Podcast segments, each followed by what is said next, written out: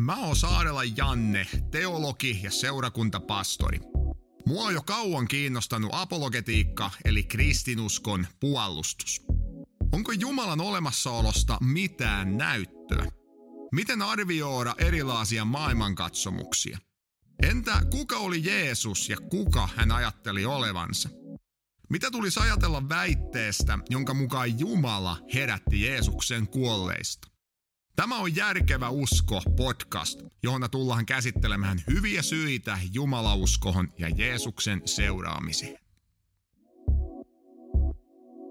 Tervetuloa taas Järkevä usko podcastiin ja me ollaan edetty jo itse asiassa jaksohon kuusi. Tänään me käsitellään viimeisin tällainen Jumala-argumentti, jonka jälkeen sitten ruvetaan siirtymään jo vähän muihin aiheisiin. Tänään aiheena on moraaliargumentti, eli me tullaan nyt käymään läpi moraalia ja moraalisia kannanottoja, sitä, että mihinkä ne oikeastansa perustuu. Mä väitän, että meidän kokemus maailmasta osoittaa, että on olemassa kaksi todellisuutta. Ensinnäkin on olemassa tämä aineellinen näkyvä todellisuus ja se on meille kaikille päivänselvä. Mä uskon, että tässä mun edes on pöytä, mulla on lasi täällä vettä, kirja ja tässä huoneessa on monia muitakin asioita ja Tämä on tällaista aineellista todellisuutta, johon me ylipäätänsä eletään. Autot, joilla me ajetaan, soffat, joilla me maatahan, kissat, joita me silitetään ja niin poispäin. Eikä tarvi hirviästi perustella, että miksi tällainen maailma on olemassa, vaikka löytyy tietty ihmisjoukko, jotka väittää, että se on illuusio, mutta kuten on jo todennut, niin näitä hyvin harva ottaa kovin vakavasti, koska elämää ei pysty elämään väittämällä, että tämä kaikki on vain illuusiota meidän onkin oletettava, kun me eletään, että tämä on oikeasti täyttä totta. Mutta tämä ei ole kaikki, mitä tässä maailmassa on. On olemassa toinen todellisuus, joka on aivan yhtä selvä meille, meidän kokemuksessa, kuin tämä ensimmäinen todellisuus. Ja se on moraalinen todellisuus. Se on vahva ja konkreettinen. Ja esimerkiksi Mä uskon siihen ja uskon, että suurin osa mun kuulijoista toivottavasti on samaa mieltä. Mä uskon, että tietyt asiat, kuten Turun puukotus vuonna 2017 tai Kauhajoen koulusurma vuonna 2008, nämä on pahoja asioita jotain moraalista koodia rikottiin, kun nämä asiat tapahtuivat. Niitä olisi rikottu siitä huolimatta, että vaikka Suomen laki ei olisi näitä asioita edes kieltänyt. Ja sitten on tietyt asiat, kuten köyhien avustaminen, lapsista huolehtiminen. Nämä on hyviä asioita. Ja kun näitä asioita tehdään, niin me täytetään joku tällainen moraalinen velvollisuus, joka me koetaan, että meillä on. Näin ollen meidän kokemus tässä maailmassa on se, että on oikeasti olemassa todellista hyvää – ja on olemassa todellista pahaa. Ja kukaan ei voi elää mitenkään toisin kuin olettamalla, että tämä todellisuus pitää paikkansa. Ja jos mä nyt muistutan siitä, mitä puhuttiin maailmankatsomuksista jakso kakkosessa, niin yksi tällainen maailmankatsomuksen tärkeä kriteeri on johdonmukaisuus. Eli se mun maailmankatsomus täytyy selittää, miksi on olemassa todellista hyvää, todellista pahaa. Jos se maailmankatsomus taas kieltää tämän, niin uskon, että maailmankatsomus joutuu huomaamaan huomattaviin ongelmiin, koska se ei vastaa todellisuutta, jos me kielletään tällainen kahtia jako. Kristityt ja monet muutkin ajattelijat on kutsunut tätä luonnolliseksi moraalilaiksi. C.S. Lewis, joka on siis 1900-luvun merkittävin apologeetta, ja tämä Tätä on kristinusko-kirja, ää, joka on koottu sitten hänen niistä radiopuheista, jotka hän piti 1940-luvulla muistaakseni, niin hän esimerkiksi selittää tätä asiaa tämän kirjan alkusivulla seuraavalla tavalla. Tätä lakia alettiin nimittää luonnolliseksi laiksi, koska ajateltiin, että ihmiset tuntevat sen luonnostaan ilman, että sitä tarvitsee opettaa heille. Tällä ei tietenkään tarkoitettu, etteikö siellä täällä saattaisi olla ihmisiä, jotka eivät sitä tunne. Aivan vastaavasti kuin on olemassa ihmisiä, jotka ovat värisokeita tai vailla sävelkorvaa. Eikä siis jos joku on värisokia ja sanoo, en minä näe väriä, ei tarkoita, että eri väriä ei ole olemassa. Tai joku sanoo, että mitään hyvää ja huonoa musiikkia ei ole olemassa, kun sillä jos sävelkorva, ei tarkoita, että teistä oikeasti ole. Me, joilla on sävelkorva, ymmärretään, että asia on näin.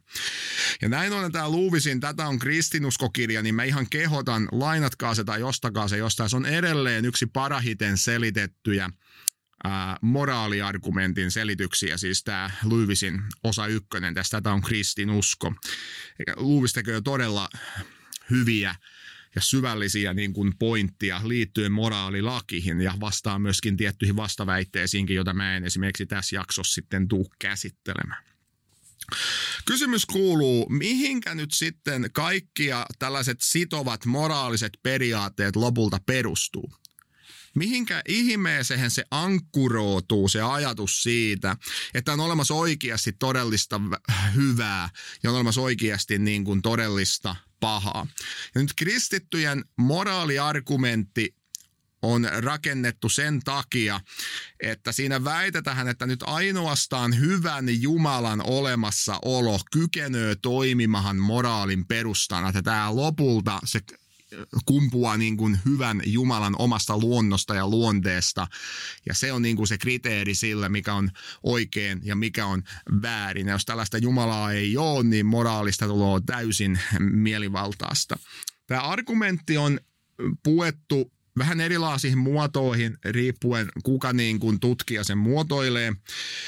Mutta tämä C. Steven Evans, jonka kirjaa Kätkeytynyt Jumala mä täällä käsittelin muutama jakso aiemmin, niin hän muotoiloo tämän argumentin deduktiivisesti seuraavalla tavalla. Ja voi jo käsitellyt tämän deduktiivisen argumentin, joten en selitä sen kummemmin. Premissi yksi.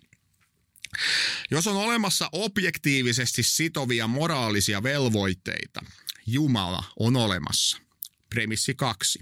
Objektiivisesti sitovia moraalisia velvoitteita on olemassa. Johtopäätös. Jumala on todennäköisesti olemassa.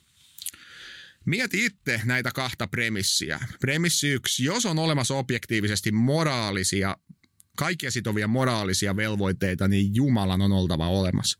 Ja premissi kaksi, tällaisia objektiivisesti sitovia moraalisia velvoitteita on olemassa. Kummanko premissin, jos kumpaakaan, haluat lähteä mahdollisesti haastamaan. Mä uskon, että suurin osa kuulijoista, jos mä nyt ajattelen, minkälaisia kaveriakin mulla on, niin aika lailla kaikki oikeasti allekirjoittaa väite premissi kakkosen. En ole oikeasti törmännyt mun kaveripiirissä juurikaan sellaisiin, jotka lähtis heittämään premissi kakkosta roskiin. Kaikki uskoo, että on oikeasti kaikkia sitovaa niin kuin, kaikkia sitovia moraalisia periaatteita. Ja ehkä näin, että suurin osa ihmisistä näin tekee, mutta – kuten tämä Evanso siinä kirjassa sanoo, niin tämä moraalinenkin merkki, joka nousee, niin sekin on vastustettavissa. Ja näitä ole historia oikeasti tuntoo henkilöitä, jotka on kyseenalaistanut premissi kakkosen.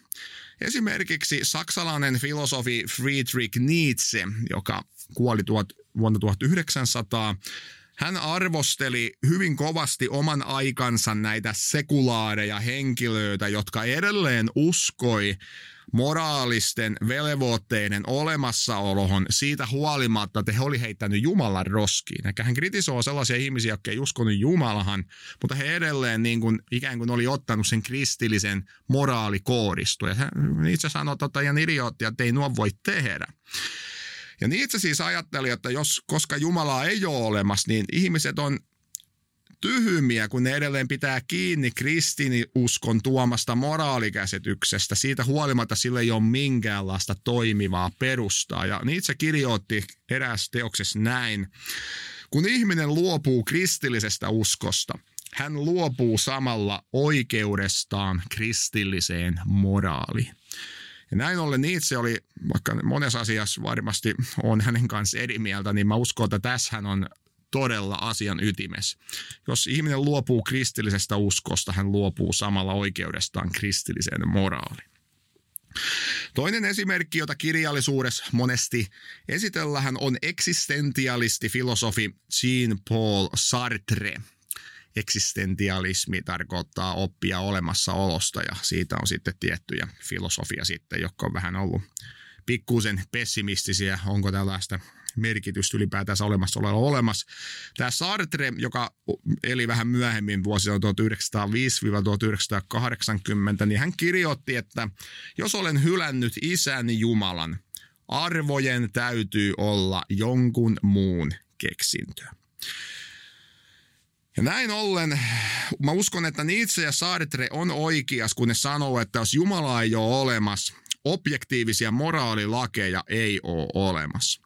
Näin ollen nämä kaksi henkilöä esimerkkiin, ne ei usko premissihin kaksi, mutta ne ei usko siihen juuri siitä syystä, että he ajattelevat, että Jumalaa ei ole olemassa.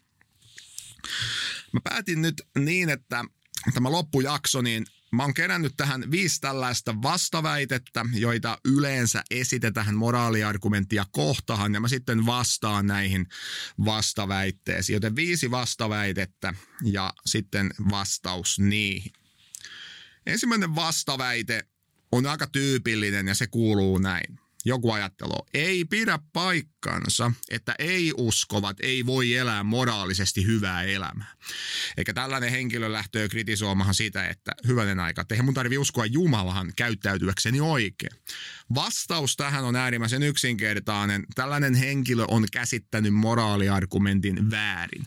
Nyt kysymys ei ole siitä, uskooko joku Jumalahan, vaan siitä, voiko mitä todella olla niin kuin objektiivisesti oikein tai väärin, ellei Jumalaa ole olemassa. Kukaan ei kiellä sitä, että ateisti ei voi ottaa kissaa puusta alaha eikä tarvitse soittaa palokuntaa. Ei siitä ole kysymys. Nyt on vain kysymys siitä, että onko meillä mitään perustaa moraalille, jos Jumalaa ei ole olemassa. Nämä on kaksi täysin eri asiaa. Vastaväite kaksi. Joku voisi sanoa, et sä pysty todistaa sataprosenttisella varmuudella objektiivisen moraalilain olemassaoloa. Että nyt mä väitän, että tällaisia moraalitotuuksia on olemassa, mutta et sä pysty sitä niin kuin sataprosenttisesti osoittamaan. No tähän voidaan vastata niin, että tämä väittäjä on varmaan oikeassa, että tuskin mä pystyn nyt ketään sataprosenttisesti sitä vakuuttaa – että tuota, niin viisivuotiaan lapsen kiruttaminen huvin vuoksi on väärin. Mä en tiedä, miten mä sen pystyisin sataprosenttisesti todistamaan. Mä vain oletan, että me kaikki tiedetään se. Mutta samalla mä, saman hengenvetoon mä sanoisin, että me ei voi myöskään todistaa sataprosenttisella varmuudella, että tämä fyysisten olioiden muodostama luonnollinen maailma on sekään olemassa. Mä oon jo sanonut, että on niitä, jotka ajattelevat, että tämä kaikki on illuusiota ja heille on tosi vaikea perustella sataprosenttisesti, että tämä vesikuppi on nyt ihan oikeasti tässä. Mutta on niitä, jotka kieltää sen. Eli me voitaisiin yhtä hyvin olla vaikka ruumia, jotka on kytketty jonkunlaiseen Matrix-maailman virtuaalitodellisuuteen. Ja se on niin teoriassa mahdollista ja on niin kuin aika vaikea vedenpitävästi väittää, että asia ei ole näin. Mutta se, että mitä meidän nyt pitäisi tehdä, niin meidän nyt pitää vain luottaa meidän aistiihin. Kun mä näen tässä mikrofonin, niin siinä on mikrofoni. Ja kun meillä on moraalikokemus ympäri maailmaa siitä tietystä hyvästä ja tietystä pahasta, niin meidän täytyy luottaa myöskin siihen meidän moraaliaistihin. Sitten me siirrytään vähän filosofisempaan vastaväitteeseen. Vastaväite kolme. Tämä on vähän pidempi. Joku voi sanoa ja on sanonut, että mun mielestä tämä argumentti kohtaa nyt ongelman, koska nyt sä joudut valita jomman kumman näistä kahdesta vaihtoehdosta. Vaihtoehto A. Onko jokin hyvää, koska Jumala tahtoo sitä? Tai vaihtoehto B. Tahtooko Jumala jotakin siksi, että se on hyvää? Näin ollen, jos me sanotaan A, että jokin on hyvää, koska Jumala tahtoo sitä, hyvästä tuloa täysin mielivaltaista. Jumalahan olisi voinut vaikka tahtoa, että viha on hyvää ja silloin me oltaisiin moraalisesti velvollisia vihaamaan toisia. Jos me taas sanotaan B, että Jumala tahtoo jotakin, koska se on hyvää, se mitä hän tahtoo, silloin hyvä ja paha näyttäisi olevan Jumalasta riippumattomia. Tämä näyttäisi olevan aika vaikea sitten, että mitä tähän nyt se sanotaan. No tämä vastaus tähän kysymykseen, niin tällainen kysymyshän tunnetaan tällaisena tunnettuna Euthyfron dilemmana. Ja tämä Euthyfron Tämä on, saa nimensä erään Platonin teoksen dialogin hahmosta. Ja nyt yksinkertaisin vastaus itse asiassa tähän ää, vastaväitteen on se, että meillä on itse asiassa kolmaskin vaihtoehto. Että ne ainoat vaihtoehdot ei ole ne kaksi A ja B, jotka äsken esiteltiin, vaan on olemassa myös vaihtoehto C. Ja se on se, että Jumala tahtoo jotain, koska hän on hyvä. Näin ollen moraali ei ole mielivaltaista. Eli Jumalan oma olemus toimii hyvyyden mittana. Hän on ikään kuin se standardi, absoluuttinen standardi, ikään kuin se absoluuttinen suora viiva, joka määrittää, mikä on suora viiva, ja sitä vasten verrattuna me voidaan sitten tunnistaa niin kuin vää, vinot viivat. Ja Jumalan käskyt ne vain ilmaisee hänen olemuksensa, hänen luontonsa, hänen luonteensa. Jumala on myötätuntoon, hän on oikeudenmukainen, lempi ja tasapuolinen. Ja koska Jumala on tätä, niin se huokuu Jumalan niin kuin tästä hänen olemuksestaan. Hyvyyden mitta tuloo sieltä. Näin ollen tämä kuuluisa Euthyfron dilemma ei itse asiassa vasta-argumenttina sitten toimi, koska meillä on tämä kolmaskin vaihtoehto. Siirrytään vastaväitteeseen neljä. Tässä vastaväitteessä sanotaan, että mitä jos esimerkiksi hyvä on vain olemassa ja siksi meidän pitää tehdä hyvää. Ja mitä jos jotkut moraaliset arvot, kuten oikeudenmukaisuus, armo, rakkaus, ne on vain olemassa vailla mitään perusteita. Ne, ne vain on, mutta ei se Jumalaa tarvi, että tällaiset käsitteet kuin oikeudenmukaisuus, armo ja rakkaus on olemassa. No vastauksena niin tämä näkemys tietysti kulkoo nimellä ateistinen moraalinen platonismi. Ja mä pahoittelen näitä termiä, mutta ne nyt on vain yksinkertaisesti käytös. Ja tällainen ajatus saa siis nyt nimensä äh, Platonin ajatuksista, joka oli tällainen todella tunnettu filosofi siinä joitain satoja vuosia ennen Jeesusta.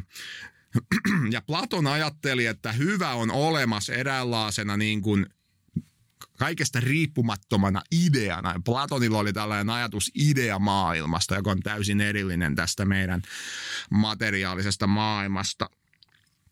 Ja siinäkin ajatuksessa niin kuin hyvä, se vain on olemassa niin kuin itsekseen ideoiden maailmassa. Mutta tällaisessa väitteessä on äh, kaksi ongelmaa ainakin. Ensinnäkin monet on sanonut, että tämä tuntuu melko käsittämättömältä, että mitä sillä itse asiassa tarkoitetaan, että oikeudenmukainen oikeudenmukaisuus vain yksinkertaisesti on niin kuin arvona olemassa. Esimerkiksi mun on helppo ajatella, että joku ihminen on oikeudenmukainen. Mä voin miettiä mun kaverista esimerkkiä, että no siinä on oikeudenmukainen ihminen ja hän toimii näin ja näin. Mutta on todella hämmentävää ajatella, että oikeudenmukaisuus olisi vain niin kuin olemassa itsekseen, jotenkin niin kuin ideana. Tämä on ensimmäinen kritiikki, jota tätä vastaan on niin kuin osoitettu. Tämä on niin kuin, tuntuu vähän absurdilta, mitä tämä ylipäätään voisi tarkoittaa. Ja se toinen ongelma on se, ja mikä on tosi selkeä, että tällainen näkemys ei kuitenkaan tarjoa mitään selitystä sille, miksi meillä sitten on velvollisuus seurata näitä jotain tiettyjä ideoita, kuten nyt oikeudenmukaisuuden idea. Ja jos me oletetaan, että oikeudenmukaisuus, armo ja rakkaus on todellakin olemassa, niin miksi sitä seuraa se, että ne velvoittaisi mua millään lailla? Miten sitä seuraa se, että ne on tuolla olemassa ideamaailma, mutta että ne koskettaisi mua millään tavalla? Miksi mun velvollisuus olisi olla vaikka armahtava? Ja tähän liittyy siis tämä, että jos tämä näkemys on totta, niin eikö silloin myöskin paheet, kuten ahneus, viha, laiskuus ja itsekkyys, eikö nämäkin ole sitten olemassa vain tällaisena abstrakteina ideoina? Mutta millä perusteella mun täytyy sitten käyttäytyä niiden tiettyjen ideoiden mukaan, mutta ei sitten vaikka näitä? Miksi, miksi mulla ei ole velvollisuutta seurata ahneuden ideaa tai vihan ideaa. ideaa. Eli miksi me oltaisiin velvollisia käyttäytymään näiden hyvien arvojen mukaan, mutta ei näiden pahojen arvojen mukaan. Ja tämä on juuri iso ongelma tällaisessa ateistisessa moraalisessa platonismissa, jolle on siis ihan oikeita edustajia tuolla tietyissä piirissä. Ja näin ollen tällainen ateistinen moraalinen platonismi, niin sitä puuttuu lainantaja, sitä puuttuu se persoonallinen Jumala, sen takia se menee vähän niin kuin sekametelisopaksi tämä koko homma, ja mun mielestä se ei ratkaise tätä asiaa. Me tullaan viimeiseen vastaväitteeseen, ja tätä mä käsittelen nyt vähän pitkästi, koska tämä on varmaan tällainen aika yleinen, ainakin tuolla suuren meren toisella puolella, mutta Vastaväite viisi. Äh, joku voi sanoa, että ainut looginen johtopäätös moraalia tarkasteltaessa on kulttuurirelativismi. Relativismi tarkoittaa, että kaikki on niin kuin suhteellista, että ei ole olemassa niin kuin tällaisia objektiivisia faktoja. Ja tämän näkemyksen mukaan moraalisia asioita pitää tarkastella aina jonkun tietyn kulttuurin näkökulmasta. Eli se vallitseva moraali on riippuvainen kulttuurillisista tekijöistä. Ja tämän näkemyksen mukaan myöskin kaikki kulttuurit on samalla viivalla, että kulttuuri A ei voi tuomita kulttuuri B toimia. Ne on vain ihan yhtä hyviä, ne vain toimii eri lailla, mutta ei niitä voi keskenäänsä sinänsä verrata, koska relativismi ei ole mitään standardia, jolla mitata niiden välillä. Ja sitten tätä tuetaan sillä, että meillä on kulttuuria, joihin, joihin, joissa on olemassa niin kuin erilaisia moraalinäkemyksiä ja se tuki sitten tätä, että eri kulttuurit, niin siellä on erilaisia moraalinäkemyksiä. Tästä päätellään universaalia moraalia ei ole olemassa, joten kulttuurirelativismi on se, minkä meidän täytyy päätyä. Tässä on kourallinen filosofisia ongelmia ja mä käsittelen sitä nyt vähän tarkemmin. Ensimmäinen vastaus, mitä kristityt on tähän tietysti sanonut, kristityt filosofit, Kulttuurit ei todellisuudessa ole niin kovin kaukana toisistaan, kun puhutaan moraalisista kysymyksistä, ehkä tällaisista niin kuin syvämoraalin tai syvän oman tunnon asioista. Kaikkien kulttuurien moraalikäsitykset itse asiassa näyttäisi rakentuvan hyvin pitkälle kymmenen käskyn varaan. Ja mulla sitä kirjaa ole nyt ikävä kyllä mukana, mutta tällainen filosofi kuin J. Budzivzevski, valtavan hankala sukunimi, Budzivzevski, hänellä on sellainen kirja, tätä emme voi olla tietämättä. Tapio Puolimatka suomensi sen kirjan tuossa joitain vuosia sitten. Itse asiassa hän totesi vain, se siinä kirjasta, ja sitten mä kuulin sen muualta, oli kylässä, kyläs, jotta se, se selitti. Se oli niin vaikea kirja, hän luki sitä monta kertaa, että mä on pakko kääntää se suomeksi, koska tämä on niin kuin muuten, ei hahmota tätä argumenttia, ja se on oikeasti vähän hankalakin kirja. Mutta siinä Butsivseski lainaa ää, tiettyjä tällaisia kulttuuritutkijoita, ja hän sanoo näin. Erosivatpa maailman kansat toisistaan kuinka paljon tahansa moraalin yksityiskohtien osalta. Ne pitäytyvät yleismaailmallisesti tai käytännöllisesti katsoen seuraaviin perusperiaatteisiin. Kunnioita korkeinta olentoa tai hyvän tahtoista olentoa tai olentoja, jotka ottavat hänen paikkansa. Älä pilkkaa. Huolehdi lapsistasi. Seuraavat asiat ovat tuomittavia. Pahantahtoinen murha tai silpominen, varastaminen, tarkoituksellinen solvaaminen tai musta valehtelu, kun ne kohdistuvat ystävään, viattomaan sukulaiseen tai heimon jäseneen. Varsinainen aviorikos on väärin, vaikka on olemassa poikkeuksellisia olosuhteita, jotka sallivat sen tai velvoittavat siihen, ja vaikka naimattomien välisiin seksuaalisuhteisiin saatetaan suhtautua lievästi sukurutsaus on inhottava rikos. Ja siinä kirjassa tämä Budzisevski yrittää siis argumentoida, että todellisuudessa kaikki ihmiset kaikkialla, niin heidän omatunto on aika lailla niin kuin hienosäädetty. Samalla kuin tämä maailmankaikkeus on hienosäädetty luonnonlakien kohdalta, niin jokaisen ihmisen omatunto on säädetty tietyllä lailla kymmenen käskyn taajuudelle. Ja tämä ei ole ainoastaan Putsisevski, vaan tämä C.H. Lewis tässä kirjassa, tätä on kristinusko, hän toi sen saman asian esille jo kauan kauan sitten. Ja hän sanoo aika suoraan siinä, kun hän tunsi aika hyvin tietysti kirjallisuuden. Ja hän siinä vain sanoo, että menkää tutkimaan näitä kulttuuria, babylonialaisia, roomalaisia ynnä muuta. Ja hän sieltä niin kuin osoittaa, että se on hyvin samanlainen se moraalikoodisto, kun puhutaan tällaisista olennaisista asioista. Ja näin ollen näyttää siltä, että tällainen väite, että eri kulttuurilla on hyvin rajusti erilainen moraalikoodisto, niin näyttää yksinkertaisesti olevan vain myytti. Sitten toinen huomio. Historian varrella on noussut monia vaikuttajia, jotka on jättänyt nimensä historian kirjoihin. Ja yksi niistä on Nobelin rauhanpalakinnon saanut Martin Luther King – junior, ja aika monet tietää Martin Luther Kingin. King hän nousi 1950-1960-luvulla yleistä kulttuurillista mielipidettä vastaan, kun hän alkoi vaatia mustille ihmisille samoja ihmisoikeuksia kuin mitä valkoisilla ihmisillä on. Ja nyt aika lailla meidän 2000-luvulla elävän suomalaisen ensireaktio on yleensä se, että tämän Kingin ajama asia oli oikein. Ja me ajatellaan, että silloisen Amerikan kansan asenne ja silloisen Amerikan kansan laki, mihin tehtiin tällainen erottelu värillisten, tai siis mustien ja valkoisten värillä, niin oli yksinkertaisesti väärä. Ja nyt Kingi arvostetaan siitä, että se lähti vastustamahan sitä vallalla olevaa mielipidettä ja lakia, koska hän ajattelee, että tämä on, niin kuin, tämä on väärin. Ja tähän nyt liittyy tärkeä huomio, koska nyt jos kulttuurirelativismi on totta, totta, niin kulttuurirelativismin mukaan Kingi ja muut samantapaiset henkilöt, ne pitäisi tuomita, koska ne nousi kulttuurillista ajattelua vastaan. Näin ei saisi tapahtua, koska ei voi mitenkään kukaan sanoa, että nyt voidaan niin kuin kritisoida toisia, että se kaikki on vain suhteellista. Eikä lyhyesti sanottuna monet kristityt filosofit on todennut, että jos Martin Luther King oli oikeas, silloin kulttuurirelativistin täytyy olla väärässä. Mielenkiintoinen huomio. Kolmanneksi, jos ajatellaan, että kulttuurirelativismi on totta, ei ole olemassa mitään objektiivista moraalista standardia, jonka mukaan me voidaan arvioida erilaisia moraaliväittämiä, niin silloin moraaliselta kehitykseltä menee pohja. Ja mietipä nyt, aika moni meistä on sitä mieltä, että Suomessa esimerkiksi niin tilanne on nyt paljon parempi kuin näin, joka elää näin viirakon lai sitten näin muualla. Että niin kuin me, nyt on kehittynyt tämä meidän moraalikoodisto.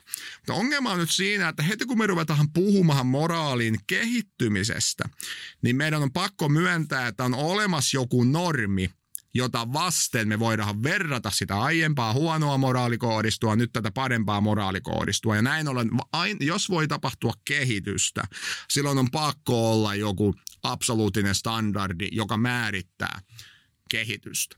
Esimerkiksi, jos mä lasken nyt, pikkulapsi laskoo, että 10 plus 10 on 11.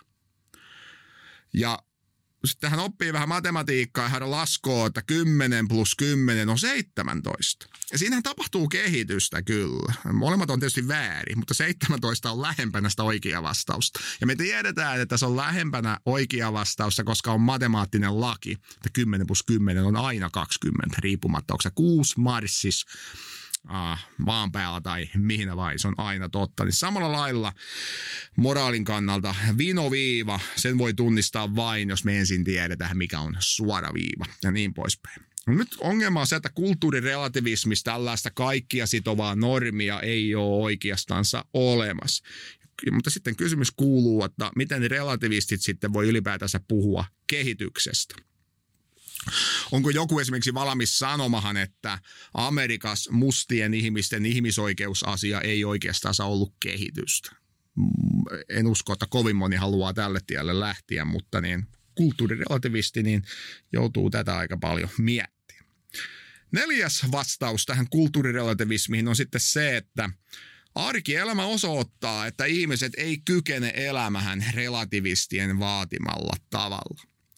Eli tämä on nyt taas tämä maailmankatsomuksellinen juttu, että tämä kulttuurirelativismi, niin se kärsii aika paljon siitä, että niin kun se on tosi heikosti elettävissä oleva näkemys. Mitä jos kulttuuri A edustaja raiskaa kulttuurin B edustaja? Tai sitten kulttuurin C-terroristit ajaa lentokoneella kulttuurin D omistamiin rakennuksiin. Mitä jos nämä kulttuurit A ja C ajattelee, että tällaista on ihan ok tehdä, niin millä perusteella kulttuurit B ja D voi sitten huutaa tv että ei näin voi tehdä?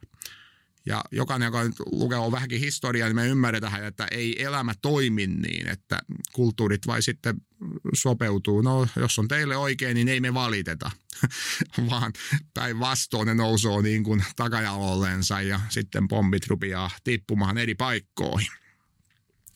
Ja viimeinen viides kritiikki on se, että kulttuurinen relativismi ajautuu lopulta individualistiseen relativismiin. Ja individualismina tarkoitetaan nyt yksilöä. Eikä nyt ei puhutakaan enää kulttuurista, vaan yksilön relativismista. Se tarkoittaa sitä, että lopulta tässä näkemyksessä yksilö itse rakentaa oman moraalinsa. Ja jos joku Matti Meikäläinen rakentaa oman moraalinsa eri lailla kuin minä, niin mä en voi sille mitään ja mulla ei ole mitään tapaa niin kuin kritisoida sitä, että jos nyt Matti Meikäläinen vie multa vaimon esimerkiksi, niin eihän Suomen laki sitä tuomit. Ei poliisi hae tällaisia henkilöitä, että tähän tapahtuu koko ajan.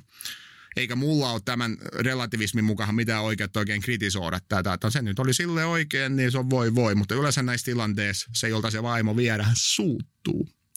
Ja siinä on tosi vaikea olla relativisti, relativisti tällaisissa tilanteissa. Mutta se, että jos ei ole olemassa objektiivista normia, joka määrittelee oikean ja väärän, silloin yksilö voi päättää, mikä on oikein. Mutta nyt vain muistutan, että tämä on todella vaikeasti elettävissä oleva asia ja näin ei oikeastaan kukaan pysty elämään. Loppupäätelmä on se, että moraaliargumentti antaa todella vahvan syyn uskoa hyvän ja oikeudenmukaisen Jumalan olemassaolo. Jos Jumalaa ei ole olemassa, meidän elämähän jää valtava aukko, koska meillä ei ole riittäviä selityksiä sille, miksi ihmiset on tietoisia objektiivisista moraalisista tosiasioista. Mietit tätä seuraavan kerran, kun sä riitelet. Me riidellään siksi monesti, että meillä on tiukka käsitys siitä, että tuo toinen on väärässä, monesti myös moraalin kannalta. Tässä kohtaa, kun ollaan kuusi jaksoa nyt veivattu, niin Jumala-argumentit on nyt koluttu läpi. Tämä ei tarkoita sitä, että nämä on kaikki Jumala-argumentit, niitä on paljon muitakin, mutta meidän aika on rajallinen. Ja Uh, uskon, että mä on ainakin mielestäni nämä on hyviä argumentteja, mutta muistutan, että Evans on sanonut jo sen, että uh, tämä luonnollinen tieto Jumalasta, niin se on myöskin helposti vastustettavissa. Ja en ylläty ollenkaan, jos jotkut on vielä sitten, jotta ei ole vakuuttunut. Se kuuluu siihen pakettiin, mutta mä pidän näitä argumentteja todella pätevinä. Mutta nyt jos me oletetaan, että okei, Jumala on olemassa. Maailmankaikkeuden alku viittaa siihen, maailmankaikkeuden hienosäätö viittaa siihen, moraalien todellisuus viittaa siihen, kuka tämä Jumala nyt sitten oikeastansa on. Ja jotta me voidaan saada vastaus tähän kysymykseen, meidän on siirryttävä tarkastelemaan Jeesus Nasaretilaisen elämää ja persoonaa. Näin siksi, että juutalaisuus, kristinusko ja islam kaikki nämä jumala-arkut, mitä mä oon, jumala-argumentit, joita mä oon nyt selittänyt, niin tukoo jokaista näitä maailmankatsomusta tai uskontoa, juutalaisuutta, kristinuskoa, islamia. Mutta nämä kolme maailmankatsomusta tai uskontoa on hyvin eri mieltä siitä, kuka Jeesus oikeastansa on. Ja nyt mun tarkoitus äh, tulevissa jaksoissa on osoittaa, että kristillinen näkemys Jeesuksesta Jumalan poikana on paras selitys niille historiallisille faktoille, joita meillä Jeesuksesta on. Mutta tämä tarkoittaa myös sitä, että meidän on pakko, tai mun on pakko sanoa jotain niistä Uuden testamentin tekstiistä, joiden kautta me saadaan Jeesuksesta tietoa. Miten me voidaan tietää, että se uusi testamentti, joka meillä nyt on, niin on edes lähellä riittävän luotettava siinä määrin, että me voidaan luottaa siihen. Joten näin ollen seuraavassa jaksossa ruvetaan siirtymään pikkuhiljaa Uuden testamentin tekstiin ja sitä kautta sitten Jeesukseen ja hänen täysin ainutlaatuiseen persoonaan. Toivottavasti pysyttää edelleen kuulolla. Päivän jatko ja se on moro.